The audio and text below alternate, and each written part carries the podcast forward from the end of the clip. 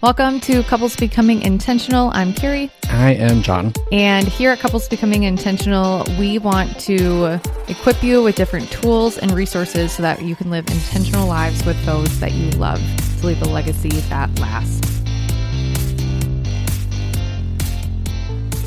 Welcome to this week's episode of Couples Becoming Intentional. Today it is just me. John is actually on vacation right now, which is super exciting. We're going to be talking all about taking solo trips next week in our episode. I came back from New York in August.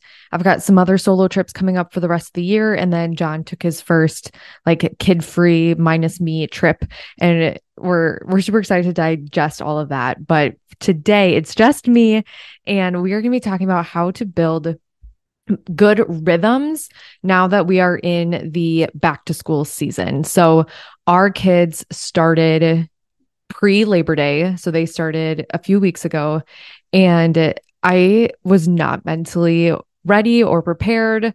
And I was just more thinking about the nerves of we have a son starting kindergarten now.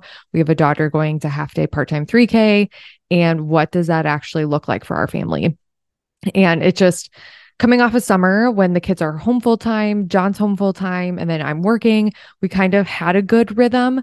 But coming, kind of coming towards the end of summer, we were we were ready for the kids to go back, and you could tell that they like as we were starting to purchase school supplies, get their backpack set up, starting to meet their teacher and fill out all the paperwork, that they were they were itching to get some structure and a little bit more routine. And we have found that with our family maybe yours is like this too that we we truly thrive on routine and being able to have something set in stone set in place that this is what we do day in and day out just makes things a lot more easy and a little bit more manageable when it comes to just the chaos of everyday life. So let me preface that when we start with thinking about beginning of the school year this is kind of when we put things up on the table of whether or not we're going to continue or what we're going to say no to.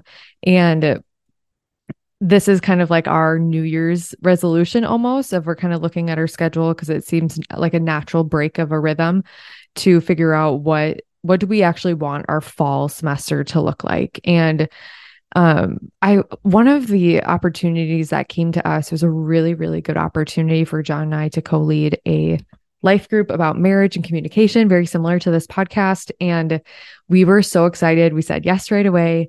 And we were just so honored that we were asked to be able to do this within our church. And when we started looking at our schedule and just all the different things that we had happening or like good other opportunities that were coming to us, we looked at it and realized that this probably wasn't going to be the best situation. And that was one of those things where we had to backtrack and actually say no to it after saying yes. And for someone who wants to say yes to a lot of different things all the time, that was a little bit humbling to say yes and then to go back and just to change. So one of the things that we had originally said yes to, we now had to say no to because when we were looking at our schedule, it wasn't quite in alignment with the way that we really wanted our schedule to look like. And there's a lot of humility when it comes to asking for like going back on your word and saying no. But when we made that decision that we just really did not feel like this was in alignment with the direction that we wanted to go for the semester, we felt a lot of peace. And then there's just so many other opportunities when you're looking at your schedule of what are good things and then what are God things and what are some things that you can say yes to and what are some things that you're just going to say no to for a season and maybe it can open up again um, in the following season. I know for ministry wise, this semester is really crazy for us. And when I look at ministry calendars, so there are more things that we say no to in the fall that come winter when things are a little bit more dead, a little bit more chill here in the Midwest because it's snow that we then in turn say yes to.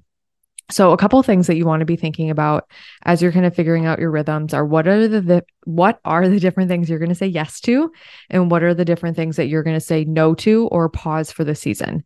And I know for us, we decided to put Finn in soccer. It's right after school. The schedule worked great for us. We actually have dinner and evenings not rushed with our kids. That was a yes, an easy yes to us.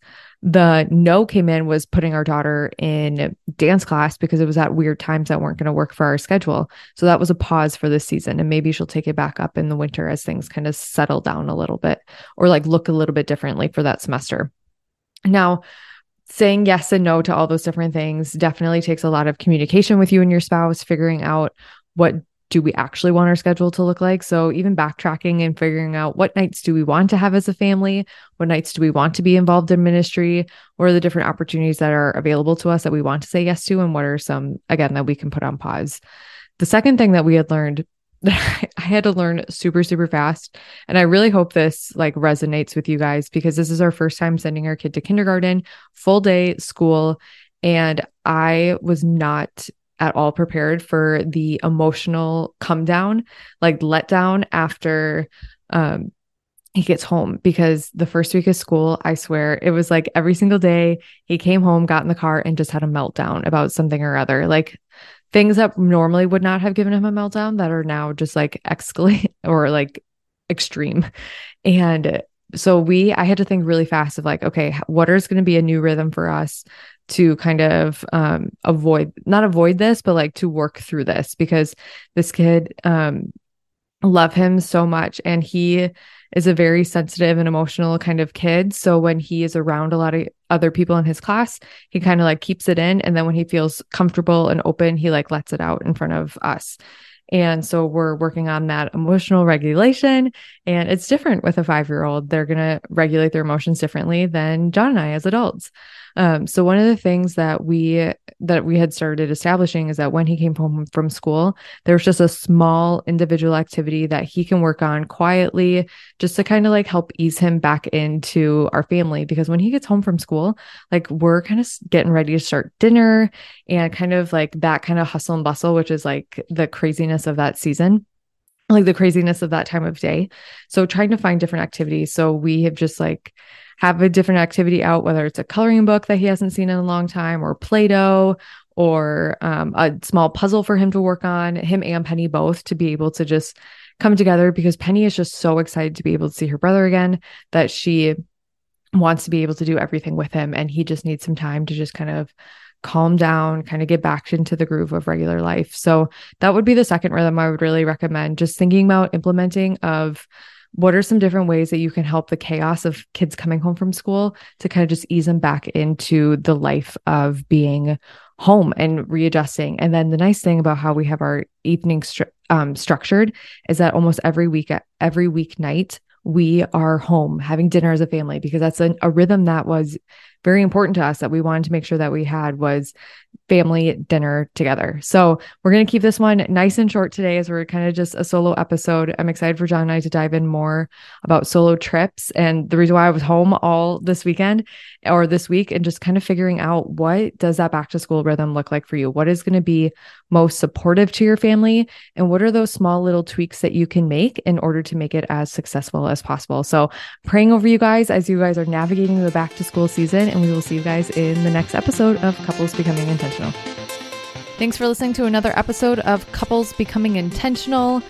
As always, if you have a question that you would like us to answer here on the podcast, you can go ahead and send us an email at jcvhouse at gmail.com or you can send me a DM over on Instagram at Carrie. We'd love to be able to answer and feature you on here on the podcast. And as always, if there is somebody in your life who would benefit from this episode, feel free to go ahead and send them the link. And if you love this content, we'd love to be able to hear from you. So go ahead and leave us a review over on Apple Podcast. Until next time, we love you and we appreciate you. See you guys. Bye.